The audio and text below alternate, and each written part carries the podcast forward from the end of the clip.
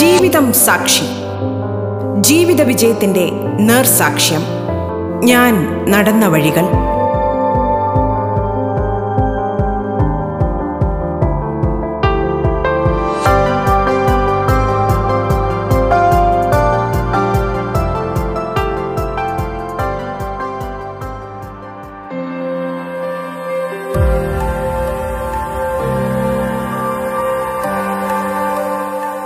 നമസ്കാരം പ്രിയ ശ്രോതാക്കളെ.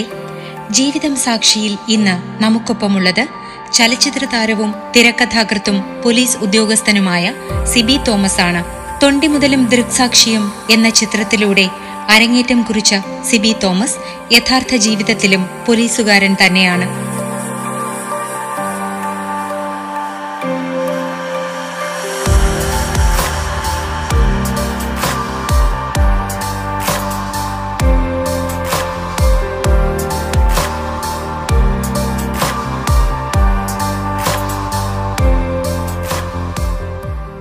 രണ്ടായിരത്തി പതിനാറ് ഒക്ടോബർ മൂന്നാം തീയതി രാവിലെ ഞാൻ അന്നേരം ആദൂർ ആദൂർ സർക്കിൾ അതായത് കാസർഗോഡ് ജില്ലയിലെ ആദൂർ സർക്കിൾ ഇൻസ്പെക്ടറായിട്ട് വർക്ക് ചെയ്യായിരുന്നു രാവിലെ ഏകദേശം ഒരു അഞ്ച് അഞ്ചര ആയിട്ടുണ്ടാവും. അപ്പോൾ എനിക്കൊരു ഫോൺ കോൾ വന്നു. സാർ ബേടകം അഡീഷണൽ എസ് ഐയാണ് വിളിക്കുന്നത്. കുണ്ടകുഴിയിലെ സുമംഗലി ജ്വല്ലറി ഷട്ടർ തകർത്തിട്ടുണ്ട്. ചില്ലുകൾ പൊട്ടി പുറത്തേക്ക് കിടക്കുന്നുണ്ട്. അപ്പോൾ മോഷണം ശ്രമം നടന്നിട്ടുണ്ട്. മോഷണം നടന്നിട്ടുണ്ടോ അറിയില്ല. അതിന്റെ ഓണർ വന്നിട്ടുണ്ട്. ഓണർ വന്നിട്ട് ഇത് തുറന്നാലേ ഇനിയിപ്പം നമുക്ക് നഷ്ടം എത്രയാണെന്ന് കണക്കാക്കാൻ പറ്റുള്ളൂ. അതോ അറ്റംപ്റ്റ് ആണോ എന്നുള്ളത് കണക്കാക്കാൻ പറ്റുള്ളൂ എന്ന് പറഞ്ഞു. ഉടനെ തന്നെ ഞങ്ങൾ ഞാൻ റെഡിയായി.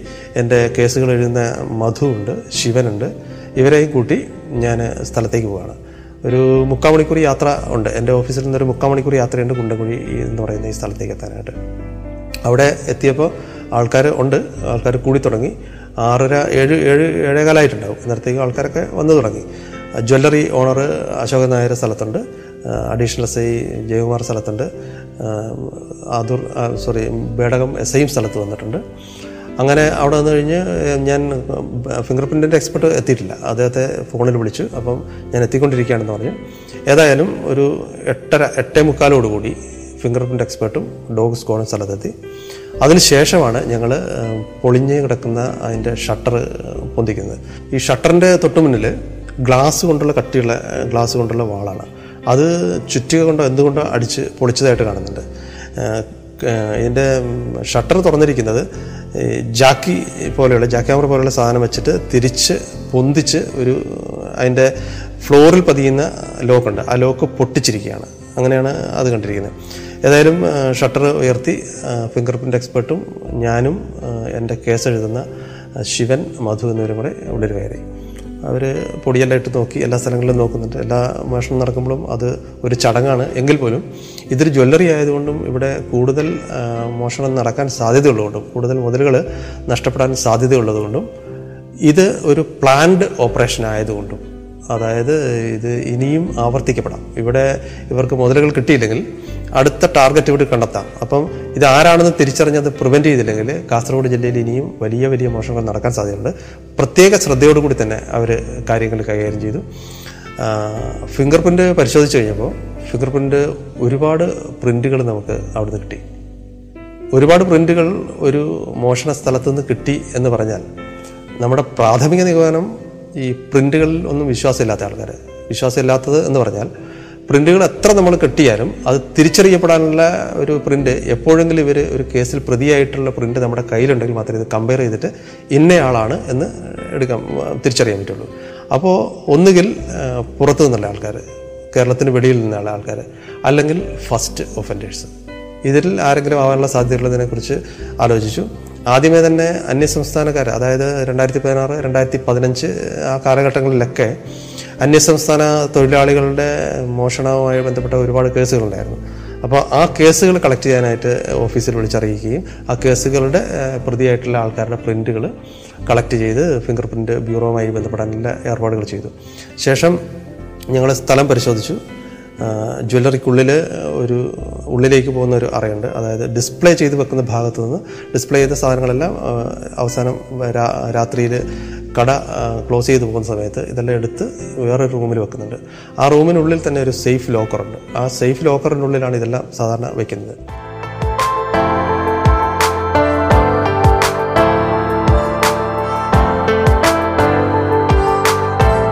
നിങ്ങൾ കേട്ടുകൊണ്ടിരിക്കുന്നത് ജീവിതം സാക്ഷി. ജ്വല്ലറിയുടെ ഓണറോട് ചോദിച്ചപ്പം അന്നത്തെ ദിവസം തലേ ദിവസം തലേ ദിവസം കുറച്ച് ആഭരണങ്ങൾ പുറത്ത് വെച്ചിട്ടുണ്ടായിരുന്നു. അപ്പം പുറത്ത് വെച്ചിരിക്കുന്ന സാധനങ്ങൾ പോയി എന്നുള്ള ഉറപ്പാക്കി. അത് ഏകദേശം ഒരു പത്ത് അറുപത് എഴുപത് ഗ്രാമോളം വരുന്നുള്ളൂ. ബാക്കിയുള്ളത് ഇതിന്റെ ഉള്ളിലാണ്. അപ്പോൾ അത് നോക്കുമ്പോൾ ഈ ഫ്ലോറിൽ പിടിപ്പിച്ചിരിക്കുന്ന സേഫ് ലോക്കറാണ്. അതിന്റെ സ്ലൈഡ് ചെയ്ത് മാറ്റാവുന്ന ഒരു അടപ്പാണ് അതിനുള്ളത്. ആ അടപ്പിൽ അടപ്പ് കട്ട് ചെയ്തതായിട്ട് കാണുന്നുണ്ട്. പക്ഷേ അടപ്പ് അതിന്റെ സ്ലൈഡ് ചെയ്യുന്ന സാധനം കയറിയിരിക്കാനുള്ള ഒരു സ്ലോട്ട് ഉണ്ട്. ആ സ്ലോട്ട് കട്ട് ചെയ്തതായി കാണുന്നുണ്ട്. ബാക്കിയുള്ള അതിന്റെ സ്ലാബ് തിക്കി മാറ്റിയതായിരിക്കും കാണുന്നത്. അപ്പം ഈ ഇത് മുറിക്കുന്ന ഉപകരണത്തിന്റെ ഏകദേശം ഒരു രീതിയൊക്കെ മുറി ഇതിന്റെ പാട് കണ്ടപ്പോൾ മുറിഞ്ഞു കിടക്കുന്ന പാട് കണ്ടപ്പോൾ മുറിക്കുന്ന ഉപകരണത്തിന്റെ ഏകദേശം ഒരു രീതിയൊക്കെ കാണും നമ്മൾ ടൈൽസ് എല്ലാം കട്ട് കട്ട് ചെയ്യാൻ ഉപയോഗിക്കുന്ന വളരെ ഷാർപ്പായിട്ടുള്ള ബ്ലേഡ് ഉപയോഗിച്ചിട്ടാണ് ചെയ്തിരിക്കുന്നത്. അപ്പോൾ ന്യായമായിട്ടും അതിനകത്തൊരു മെഷീനും ഉപയോഗിച്ചിട്ടുണ്ടാവും. ആ ഒരു ധാരണയിൽ നമ്മൾ ആ മെഷീൻ വിൽക്കപ്പെടാൻ സാധ്യതയുള്ള സ്ഥലങ്ങളെ കുറിച്ചുള്ള ഡീറ്റെയിൽസ് എടുക്കാനല്ല ആ സമയത്ത് തന്നെ വിളിച്ച് ഓരോരുത്തരെ ഏർപ്പാടാക്കുന്നുണ്ട്. അതിനുശേഷം കണക്കെടുത്തു. കണക്കെടുത്ത് നോക്കുമ്പോൾ അതിനുള്ളിലുള്ള ഒരു രഹസ്യ ആ സേഫ് ലോക്കറിനുള്ളിലുള്ള രഹസ്യ അറയിലുള്ള ആഭരണങ്ങൾ മോഷണം പോയിട്ടില്ല എന്ന് മനസ്സിലായി. അത് തന്നെ വലിയൊരു ആശ്വാസമായിരുന്നു അപ്പോൾ അപ്പോൾ പോയ നഷ്ടം കണക്കാക്കിയപ്പോൾ ഏകദേശം മുന്നൂറ്റി എൺപത് ഗ്രാമോളം സ്വർണവും ഏകദേശം എട്ട് കിലോയോളം വെള്ളിയും പോയിരുന്നു. മറ്റ് തെളിവുകളൊന്നും അവിടെ നിന്ന് കിട്ടുന്നില്ല പിന്നീട് ഞങ്ങളുടെ അന്വേഷണം എങ്ങോട്ട് പോകണം എന്നുള്ളതിനെക്കുറിച്ചൊരു ധാരണ എത്താൻ പറ്റത്തില്ല. അങ്ങനെ അന്ന് എസ് പി ആയിരുന്ന Thomson Jose I P S അദ്ദേഹം ഞങ്ങളെ ചേംബറിൽ വിളിച്ചു. ഞങ്ങളുടെ അന്വേഷണ ഉദ്യോഗസ്ഥന്മാർ അന്വേഷണ ഉദ്യോഗസ്ഥൻ ഞാനാണ്. സി ഐ എന്ന നിലയിൽ ഒരു ലക്ഷത്തിന് മുകളിൽ ഹൗസ് ബ്രേക്കിംഗ് നടന്നിട്ടുണ്ടെങ്കിൽ അത് സി ഐ അന്വേഷിക്കണം. അപ്പോൾ അന്വേഷണ ഉദ്യോഗസ്ഥൻ എന്ന നിലയിൽ എന്നെയും എന്റെ കേസ് എഴുതുന്ന ടീമിനെയും വിളിപ്പിച്ചു. അതിനോടൊപ്പം തന്നെ ഈ മോഷണത്തെക്കുറിച്ചും മറ്റ് ഗ്രേവ് ക്രൈംസുകൾ കൊലപാതകങ്ങളൊക്കെ ഉണ്ടായിട്ടുണ്ടെങ്കിൽ അന്വേഷിക്കാനായിട്ട് നമ്മളെ സഹായിക്കാനായിട്ട് ജില്ലയിൽ ഒരു സ്ക്വാഡുണ്ട്. ക്രൈം സ്ക്വാഡിന്റെ ആൾക്കാർ ഫിലിപ്പ് തോമസ് നാരായണൻ ബാലകൃഷ്ണൻ ഇവരൊക്കെ വിളിച്ചിരുന്നു. ലക്ഷ്മി നാരായണൻ എത്രയും ആൾക്കാരെ വിളിച്ച് എസ് പി സംസാരിച്ചു. അപ്പോൾ എസ് പി ചോദിച്ചപ്പോൾ എസ് പിയുടെ അഭിപ്രായത്തിൽ അന്യസംസ്ഥാന തൊഴിലാളികൾ സമീപത്ത് താമസിക്കുന്നുണ്ടെങ്കിൽ അവരെയും നമ്മൾ വെരിഫൈ ചെയ്യണം.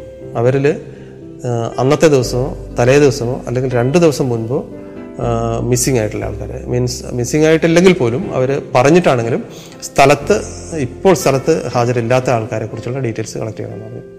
അപ്പോൾ ഞങ്ങൾ അന്വേഷിച്ച് കഴിഞ്ഞപ്പം കുണ്ടംകുഴിക്ക് സമീപം പല സ്ഥലങ്ങളിലായിട്ട് ബിൽഡിങ്ങിന്റെ പുട്ടി വർക്ക് ചെയ്യുന്നതിന് മറ്റും അന്യസംസ്ഥാന തൊഴിലാളികളെ കൊണ്ടുവന്നിട്ടുണ്ട്.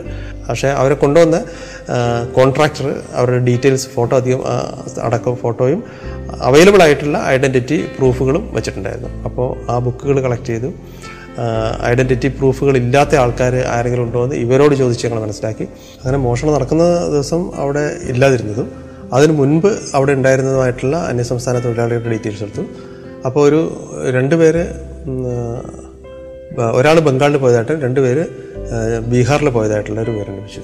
അപ്പോൾ അവരുടെ നമ്പർ മറ്റുള്ളവരിൽ നിന്നും കണക്ട് കളക്ട് ചെയ്തു. അത് സൈബർ സെല്ലിന്റെ സഹായത്തോടു കൂടി ഉടനെ തന്നെ അവരുടെ പ്രസന്റ് ലൊക്കേഷനും സംഭവം നടക്കുന്ന സമയത്തുള്ള ലൊക്കേഷനും നമ്മൾ വെരിഫൈ ചെയ്തു. ഏകദേശം ഒരു മൂന്ന് നാല് മണിക്കൂറിനുള്ളിൽ തന്നെ നമുക്ക് ഡീറ്റെയിൽസ് കിട്ടി. സി ഡി ആർ കിട്ടി. അങ്ങനെ ലൊക്കേഷൻ നോക്കി. പ്രസന്റ് ലൊക്കേഷൻ അന്നേരം തന്നെ കിട്ടും. അപ്പോൾ അത് നോക്കി കഴിഞ്ഞപ്പോൾ അവർ യാത്രയിൽ തന്നെയാണ് എന്നുള്ളത് ബോധ്യപ്പെട്ടു. അപ്പോൾ പിന്നെ നമുക്ക് അതിനെക്കുറിച്ച് നോക്കണ്ട. അവരെക്കുറിച്ച് വലിയൊരു സംശയം എടുക്കേണ്ട ആവശ്യമില്ല എന്ന് തോന്നി. പിന്നീട് അതുപോലെ തന്നെ അവരുടെ കൂടെയുള്ള ആൾക്കാരോട് ചോദിച്ചപ്പോഴും അവർ അവിടുന്ന് ആബ്സെന്റ് ആയിരിക്കുന്ന സമയം കാര്യങ്ങളൊക്കെ നമ്മൾ കണക്കാക്കി കഴിഞ്ഞപ്പോൾ അവരുടെ സാധ്യത മങ്ങി. പിന്നെ മുൻപ് പറയാൻ വിട്ടുപോയൊരു സംഭവമുണ്ട്. ഈ സംഭവ സ്ഥലത്ത് ഗ്ലാസ് പൊട്ടിച്ചു എന്ന് പറയുന്നുണ്ട്. ഗ്ലാസിന്റെ വാൾ പൊട്ടിച്ചിട്ടുണ്ട്. അപ്പം ഗ്ലാസിന്റെ വാള അടിയിൽ നിന്നാണ് ഇവരുടെ അടി കൊണ്ട് പൊട്ടുന്നത്. കാരണം വളരെ കുറച്ച് ഈ ഷട്ടർ പൊന്തിയിട്ടുള്ളൂ. അടിച്ച് പൊട്ടിച്ച സമയത്ത് മുകളിൽ നിന്നും ആ വാൾ താഴേക്ക് ഇങ്ങനെ ചാനലിലൂടെ ഇറങ്ങി വരും. അപ്പം അത് കൈ കൊണ്ട് മുകളിലോട്ട് പൊന്തിക്കുന്ന സമയത്ത് കൈയുടെ ഇവിടെ മുറിവ് പറ്റിയിട്ടുണ്ടാവാം. അപ്പം ബ്ലഡ് അവിടെ വീണിട്ടുണ്ട്. മാത്രമല്ല ഈ ഇതിന്റെ ഷോപ്പിന്റെ മുമ്പിൽ കുറച്ച് വെള്ളം ഒഴിച്ചെടുക്കുന്നുണ്ട് അപ്പം ഒരു പക്ഷേ അവിടെ ബ്ലഡ് കൂടുതലായി വീണിട്ടുണ്ടാവാം. അപ്പോൾ ബ്ലഡ് കാണണ്ട അല്ലെങ്കിൽ ബ്ലഡ് എടുത്ത് സ്പെസിമെൻ ശേഖരിക്കേണ്ട എന്നുകൊണ്ടായിരിക്കാം അവരത് വെള്ളം ഒഴിച്ച് കഴുകി കളഞ്ഞിട്ടുണ്ടാവാം. ഈ ഗ്ലാസ് പീസുകളിൽ വീണതും മറ്റേ ഗ്ലാസിന്റെ ഇതിൽ ഉണ്ടായിരുന്നതായ ബ്ലഡ് അവർ ഒരുപക്ഷെ കണ്ടിട്ടില്ല അത് ഞങ്ങൾ കളക്ട് ചെയ്ത് വെച്ചിരുന്നു. അപ്പോൾ ഞങ്ങൾക്കൊരു സംശയം വന്നു.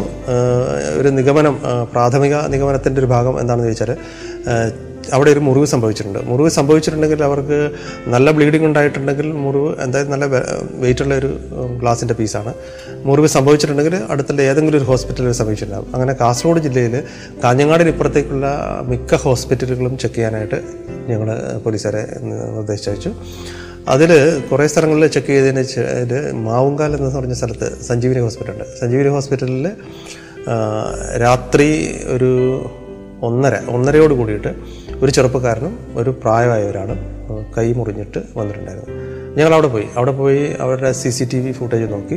C C T V footage നോക്കുമ്പോൾ ഇവർ വരുന്നത് പോകുന്നതെല്ലാം കറക്റ്റ് കാണുന്നുണ്ട്. അപ്പം അവർ മലയാളികളാണ് എന്നും അവർ പറയുന്നുണ്ട്. ഹോസ്പിറ്റൽ സ്റ്റാഫ് പറയുന്നുണ്ട്. രാത്രിയിൽ ഡ്യൂട്ടി ഉണ്ടിരുന്ന ആൾക്കാരെ നമ്മൾ വിളിച്ചു അവരോട് ചോദിച്ചു.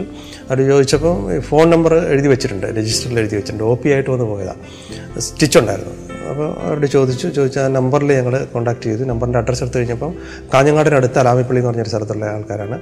അവരുടെ വീട്ടിൽ തന്നെ അന്നേരം തന്നെ പോയി. അന്നേരം തന്നെ പോയി വെരിഫൈ ചെയ്ത് കഴിഞ്ഞപ്പോൾ ഞങ്ങൾ മനസ്സിലാക്കിയത് ഈ അച്ഛനും മോനും തമ്മിൽ എന്തോ ഒരു വാക്കുകൾക്കുണ്ടായി അപ്പം ഈ മകൻ കൈകൊണ്ട് പിന്നെ മേശപ്പുറത്തിരുന്ന ഗ്ലാസ് അടിച്ചു പൊട്ടിച്ചപ്പോൾ കയ്യിൽ പറ്റിയ പെരുക്കാണ്. അങ്ങനെ ആ വഴിയും ഞങ്ങൾക്ക് അടച്ചു.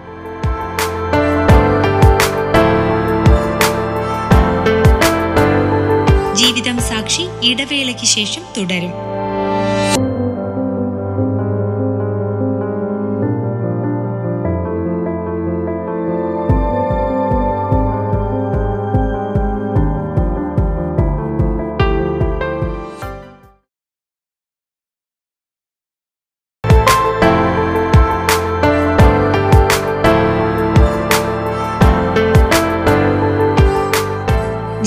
സാക്ഷിയിൽ ഇന്ന് നമുക്കൊപ്പമുള്ളത് ചലച്ചിത്ര താരവും തിരക്കഥാകൃത്തും പോലീസ് ഉദ്യോഗസ്ഥനുമായ സിബി തോമസ് ആണ് തുടർന്ന് കേൾക്കാം ജീവിതം സാക്ഷി.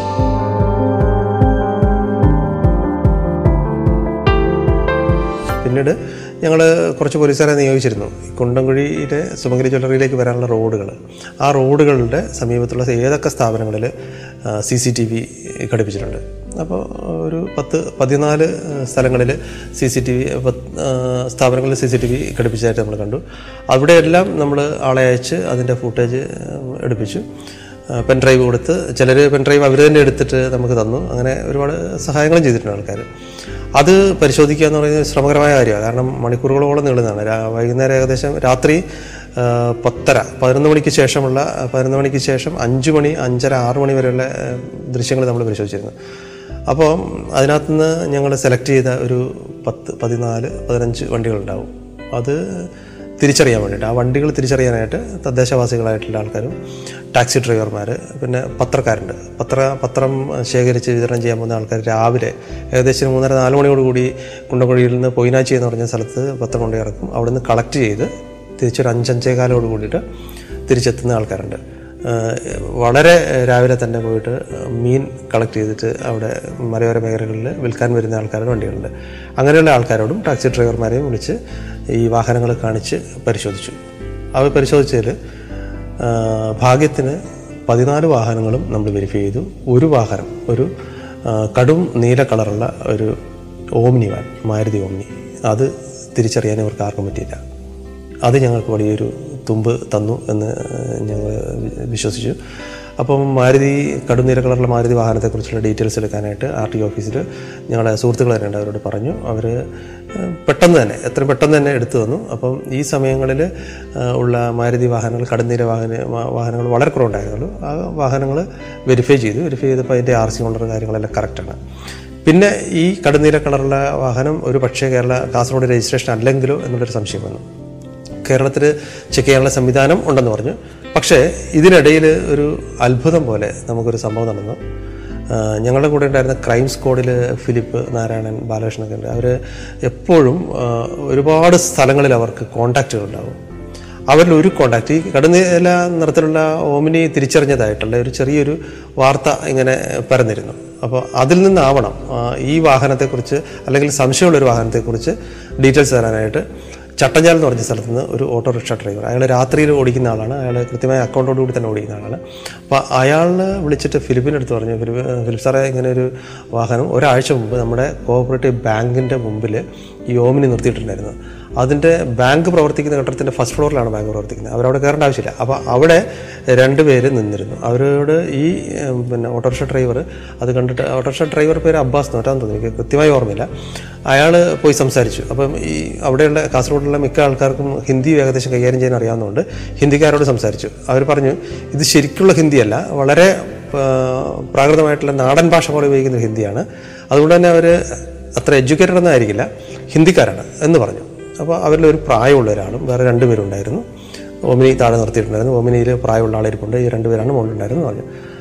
അപ്പോൾ ഞങ്ങൾക്കൊരു ഏകദേശം ഒരു ഐഡിയ കിട്ടി. ഇത് മുൻപ് പ്രിന്റുകൾ ഇഷ്ടംപോലെ ഉണ്ടായിരുന്നു. അതും എല്ലാം കൂടി കൂട്ടി വായിക്കുമ്പോൾ ഇത് അന്യ സംസ്ഥാനക്കാരെ തന്നെയാണ് ഓപ്പറേറ്റ് ചെയ്തിരിക്കുന്നത് മനസ്സിലായി.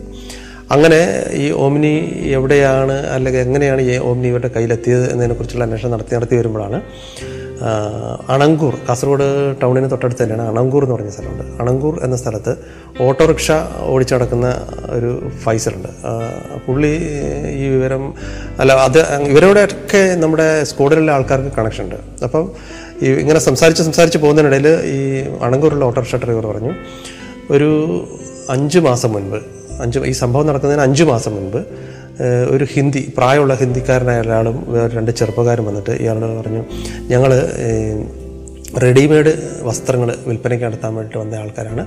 വില കുറച്ച് നാട്ടുകാർക്ക് കൊടുക്കാൻ പറ്റും. അപ്പം എല്ലാ വീടുകളിലും കൊണ്ടുപോയി നടന്നു കൊടുക്കാനാണ്. അപ്പം ഞങ്ങൾക്കൊരു വാഹനം വേണം. വാഹനം ഞങ്ങൾ വേറെ ഞങ്ങൾ യു പിക്കാരാണ്. ഇപ്പോൾ ഞങ്ങൾക്ക് വേറെ വാഹനം ഇവിടുന്ന് എടുക്കണമെങ്കിൽ നമുക്ക് അഡ്രസ് പ്രൂഫൊക്കെ കൊടുക്കാനുള്ളതുകൊണ്ട് നിങ്ങളുടെ അഡ്രസ് പ്രൂഫ് കൊടുത്ത് ഒരു വാഹനം എടുക്കാവോ ഞങ്ങൾ പൈസ കൊടുക്കാം. നിങ്ങളുടെ പേരിൽ തന്നെ രജിസ്റ്റർ ചെയ്തോ എന്നൊക്കെ പറഞ്ഞു. പക്ഷെ ഇവന് എന്തോ അവന്റെ ബുദ്ധി സാധാരണ അങ്ങനെ സംഭവിക്കുന്നതല്ല. ഏതായാലും അവന്റെ ബുദ്ധി അവിടെ വർക്ക് ചെയ്തു. അവൻ പറഞ്ഞില്ല എന്റെ അഡ്രസ്സിൽ എടുക്കാൻ പറ്റില്ല എന്ന് പറഞ്ഞ് ഒഴിവാക്കി. അപ്പോൾ അവരൊരു ഓപ്ഷൻ പറഞ്ഞു. അവന് പേടിയുണ്ട്. അവൻ പറഞ്ഞു എനിക്ക് പേടിയുണ്ട്. ഇവരെന്തെങ്കിലും ഒപ്പിച്ചിട്ട് പോയതിന്റെ എന്റെ പേരിലാവുമല്ലോ കേസ് എന്നുള്ള ഒരു ബോധ്യം അവന് വന്നു പറഞ്ഞു. അപ്പോൾ പിന്നീട് അവർ ചോദിച്ചു അങ്ങനെയാണെങ്കിൽ എനിക്കൊരു ഞങ്ങൾക്കൊരു വാഹനം വാടകയ്ക്ക് എടുത്ത് തരാമെന്ന് ചോദിച്ചു. വാടകയ്ക്കോ ലീസിനോ എന്തെങ്കിലും എടുത്ത് തരാൻ പറ്റുമെന്ന് ചോദിച്ചു. അപ്പോൾ പറഞ്ഞ് പിന്നെ അപ്പോൾ അവന് അവന്റെ കച്ചവട തന്ത്രം അവിടെ വർക്ക് ചെയ്തു. ഇപ്പം എൺപതിനായിരം രൂപയ്ക്ക് കിട്ടുന്ന ലീസിന് കിട്ടുന്നൊരു അല്ലെങ്കിൽ ഒരു ലക്ഷം രൂപയ്ക്ക് കിട്ടുന്നതിന് ഒരു ലക്ഷത്തി പത്തായിരം പറഞ്ഞ് പത്തായിരം പോക്കറ്റ് ഇടാം എന്നുള്ളൊരു താല്പര്യത്തിൽ ഏതായാലും അയാൾ ഒരു വാഹനം മറ്റൊരാൾ മറ്റ് മറ്റൊരാൾ മുഖേന ഏർപ്പാടാക്കി കൊടുത്തു. ആ ഓമിനി ഇതേ കളറുള്ളതാണെന്ന് മനസ്സി- മനസ്സിലായി. അപ്പോൾ ആ ഓമിനി ആരുടെ നിന്നാണ് ഏർപ്പാടാക്കി കൊടുത്തെന്നുള്ളത് ഏകദേശം ഞങ്ങൾ കണ്ടെത്തി. കണ്ടെത്തി കഴിഞ്ഞ് അയാളോട് കാര്യങ്ങൾ ചോദിച്ച് പറഞ്ഞു മുൻപ് ആർ ടി ഒ ഓഫീസിൽ പരിശോധിക്കുമ്പം കടുനീല കളറുള്ള ഓമിനി കാസർഗോഡ് രജിസ്റ്റർ ചെയ്തിട്ടില്ല. ഈ ഓമിനിയുടെ കറക്റ്റായിട്ടുള്ള നമ്പർ ഞങ്ങൾക്ക് കിട്ടി. അപ്പം എങ്ങനെയാണെന്ന് ചോദിച്ചു. ഞാൻ പറഞ്ഞു അത് വേറൊരാളായിരുന്നു സാർ ഉപയോഗിച്ചുകൊണ്ടിരുന്നത് അയാൾ ഇതിന്റെ കളർ ഇത് വൈറ്റ് ആയിരുന്നു വൈറ്റ് ഓമിനി ആയിരുന്നു. അതിന്റെ കളർ മാറ്റി അത് ആർ സി ബുക്കിൽ എൻട്രി നടത്തിയില്ല. അതുകൊണ്ടാണ് അതിന്റെ കളർ ഇങ്ങനെ മാറിയത് ഡോക്യുമെന്റ് ചെയ്യപ്പെടാതെ പോയത് എന്ന് പറഞ്ഞു.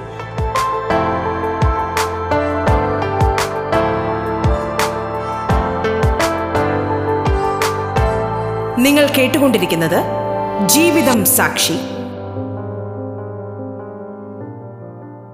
ഏതായാലും ആളെ കിട്ടി ഓമിനിയുടെ ആളെ കിട്ടി. ഓമിനി എവിടെയുണ്ടെന്ന് ചോദിച്ചപ്പോൾ ഓമിനി ഇപ്പോൾ സ്ഥലത്തില്ല. അത് ഷെരീഫ് ഷെരീഫ് എന്ന് പറഞ്ഞ ഒരാൾ ആണ് ഉപയോഗിക്കുന്നത്. അയാൾ ഒരു രണ്ട് ദിവസം മുമ്പ് എന്നോട് വിളിച്ചു പറഞ്ഞു ഞാൻ മടിക്കേരിക്ക് പോകുന്നുണ്ട് വണ്ടിയും കൊണ്ട് ഞാൻ പിന്നീട് വരാം. എന്ന് പറഞ്ഞ് ഹിന്ദി അന്നേരം ഞാൻ ചോദിച്ചു ഹിന്ദിക്കാരെന്ത്? നമ്മൾ കൊടുത്ത ഹിന്ദിക്കാരെന്ത് ചോദിച്ചു ഹിന്ദിക്കാർ നാട്ടിൽ പോയിട്ടുണ്ട് അവിടെ ഉത്സവമാണ് അത് കഴിഞ്ഞിട്ട് അവർ തിരിച്ചു വരും എന്ന് പറഞ്ഞു പറഞ്ഞു അപ്പോൾ എയ്റ്റി തൗസൻഡ് റുപ്പീസാണ് ഈ ഓമിനിക്ക് ഇയാൾ ഹിന്ദിക്കാരുടെ നിന്ന് വാങ്ങിയിരിക്കുന്നത്. യഥാർത്ഥത്തിൽ ഓണർക്ക് കിട്ടിയിരിക്കുന്നത് സിക്സ്റ്റി തൗസൻഡ് റുപ്പീസ് അറുപതിനായിരം രൂപ കിട്ടിയിട്ടുള്ളൂ അപ്പം ഈ രണ്ട് ഇരുപതിനായിരം രൂപയിൽ പിന്നെ ഈ ഇടയ്ക്ക് നിന്ന് ഓട്ടോറിക്ഷ ഡ്രൈവർ ആക്കി കൊടുത്ത ഷെരീഫ് എന്നയാൾ ഇരുപതിനായിരം രൂപ അതിനകത്ത് മുക്കിയിരുന്നു.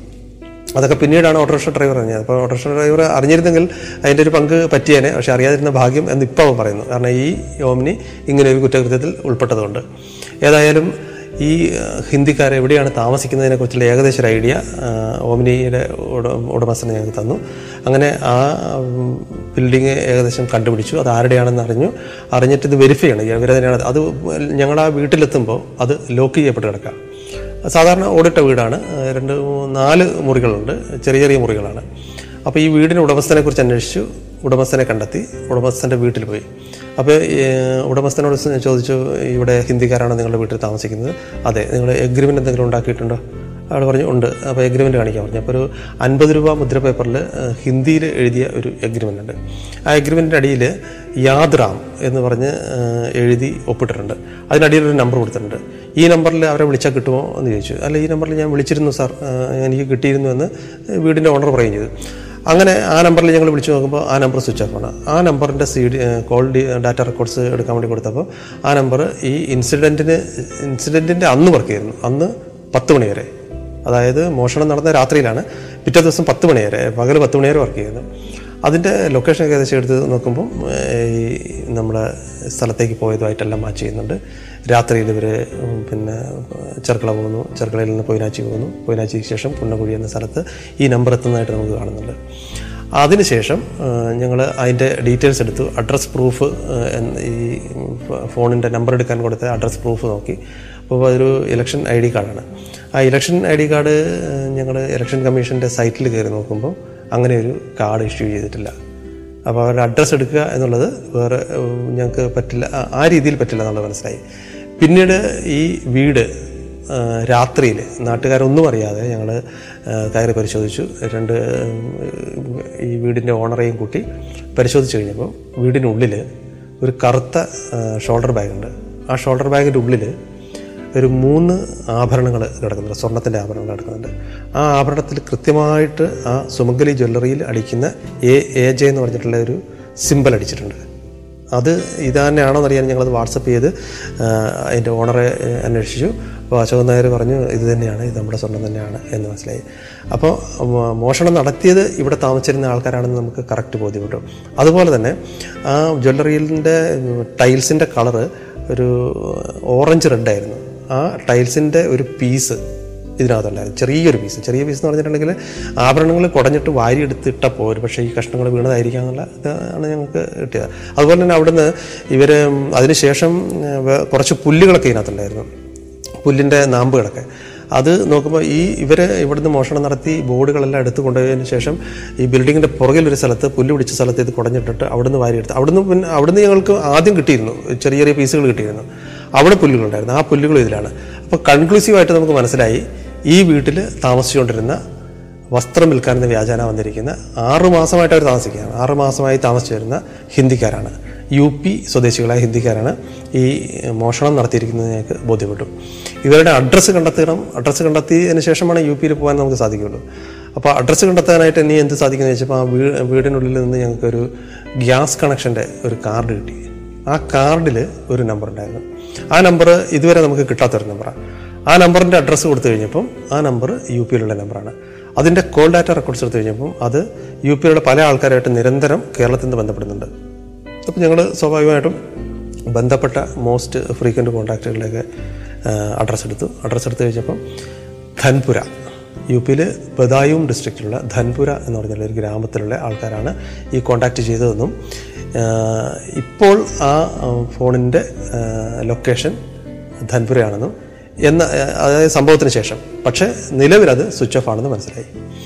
പിന്നെ ഞങ്ങൾക്കുള്ള ഒരു ടാസ്ക് എന്താണെന്ന് വെച്ചിട്ടുണ്ടെങ്കിൽ ഈ ഇവരുടെ മോസ്റ്റ് ഫ്രീക്വന്റ് കോണ്ടാക്റ്റ് ആയിട്ടുള്ള ആൾക്കാരുടെ ഫോണുകൾ ഇപ്പോൾ ആക്റ്റീവ് ആണോ എന്നുള്ള പരിശോധിച്ചു അത് പരിശോധിച്ച് കഴിഞ്ഞപ്പോൾ ഞങ്ങൾക്ക് മനസ്സിലായി അതിൽ ചില ഫോണുകൾ ആക്റ്റീവാണ് അവരുടെ അഡ്രസ്സ് എടുത്തു.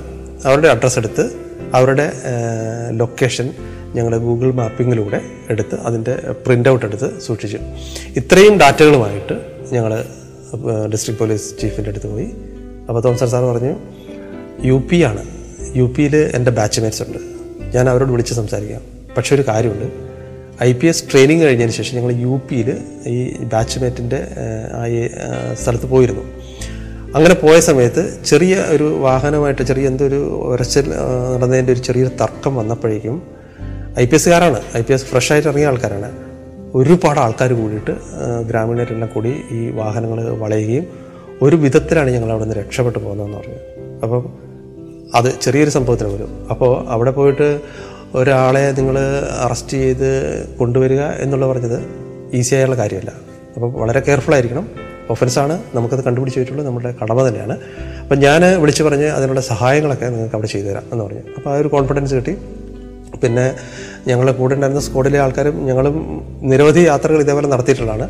പക്ഷേ അതെല്ലാം കേരളത്തിലുള്ള ഒരു കേരളീയനായ ഒരു കുറ്റവാളി അന്യസംസ്ഥാനത്ത് പോയി ഒളിച്ചു കഴിയുന്ന ആൾക്കാരെ പിടിച്ചിട്ടുള്ള ചരിത്രങ്ങളാണ്. ഇത് അന്യസംസ്ഥാനക്കാരനായ ഒരാൾ കേരളത്തിൽ വന്ന് മോഷണം നടത്തിയിട്ട് അവന്റെ നാട്ടിൽ പോയിരിക്കുമ്പോൾ അവനെ അവിടെ പോയിട്ട് അറസ്റ്റ് ചെയ്യേണ്ട ഒരു കഥയാണ്. അപ്പോൾ അതിലേക്ക് എത്താനായിട്ട് ഒരുപാട് റിസ്ക് ഉണ്ട്. അതിനുശേഷം ടിക്കറ്റ് ട്രെയിൻ ടിക്കറ്റ് നോക്കി എമർജൻസി കോട്ടയിലെ ടിക്കറ്റുകൾ ബുക്ക് ചെയ്തു. ഞങ്ങൾ ഇവിടുന്ന് കാസർഗോഡ് നിന്ന് നവംബർ നവംബർ അല്ല ഒക്ടോ ഒക്ടോബർ ഒക്ടോബർ മുപ്പതിനാണ് ഞങ്ങൾ യാത്ര പുറപ്പെടുന്നത്. രണ്ടായിരത്തി പതിനാറ് ഒക്ടോബർ മുപ്പതിന് യു പിയിലേക്കുള്ള യാത്ര തുടരുകയാണ്. പിന്നീട് അങ്ങോട്ട് സംഭവബഹുലമായ കാര്യങ്ങളായിരുന്നു.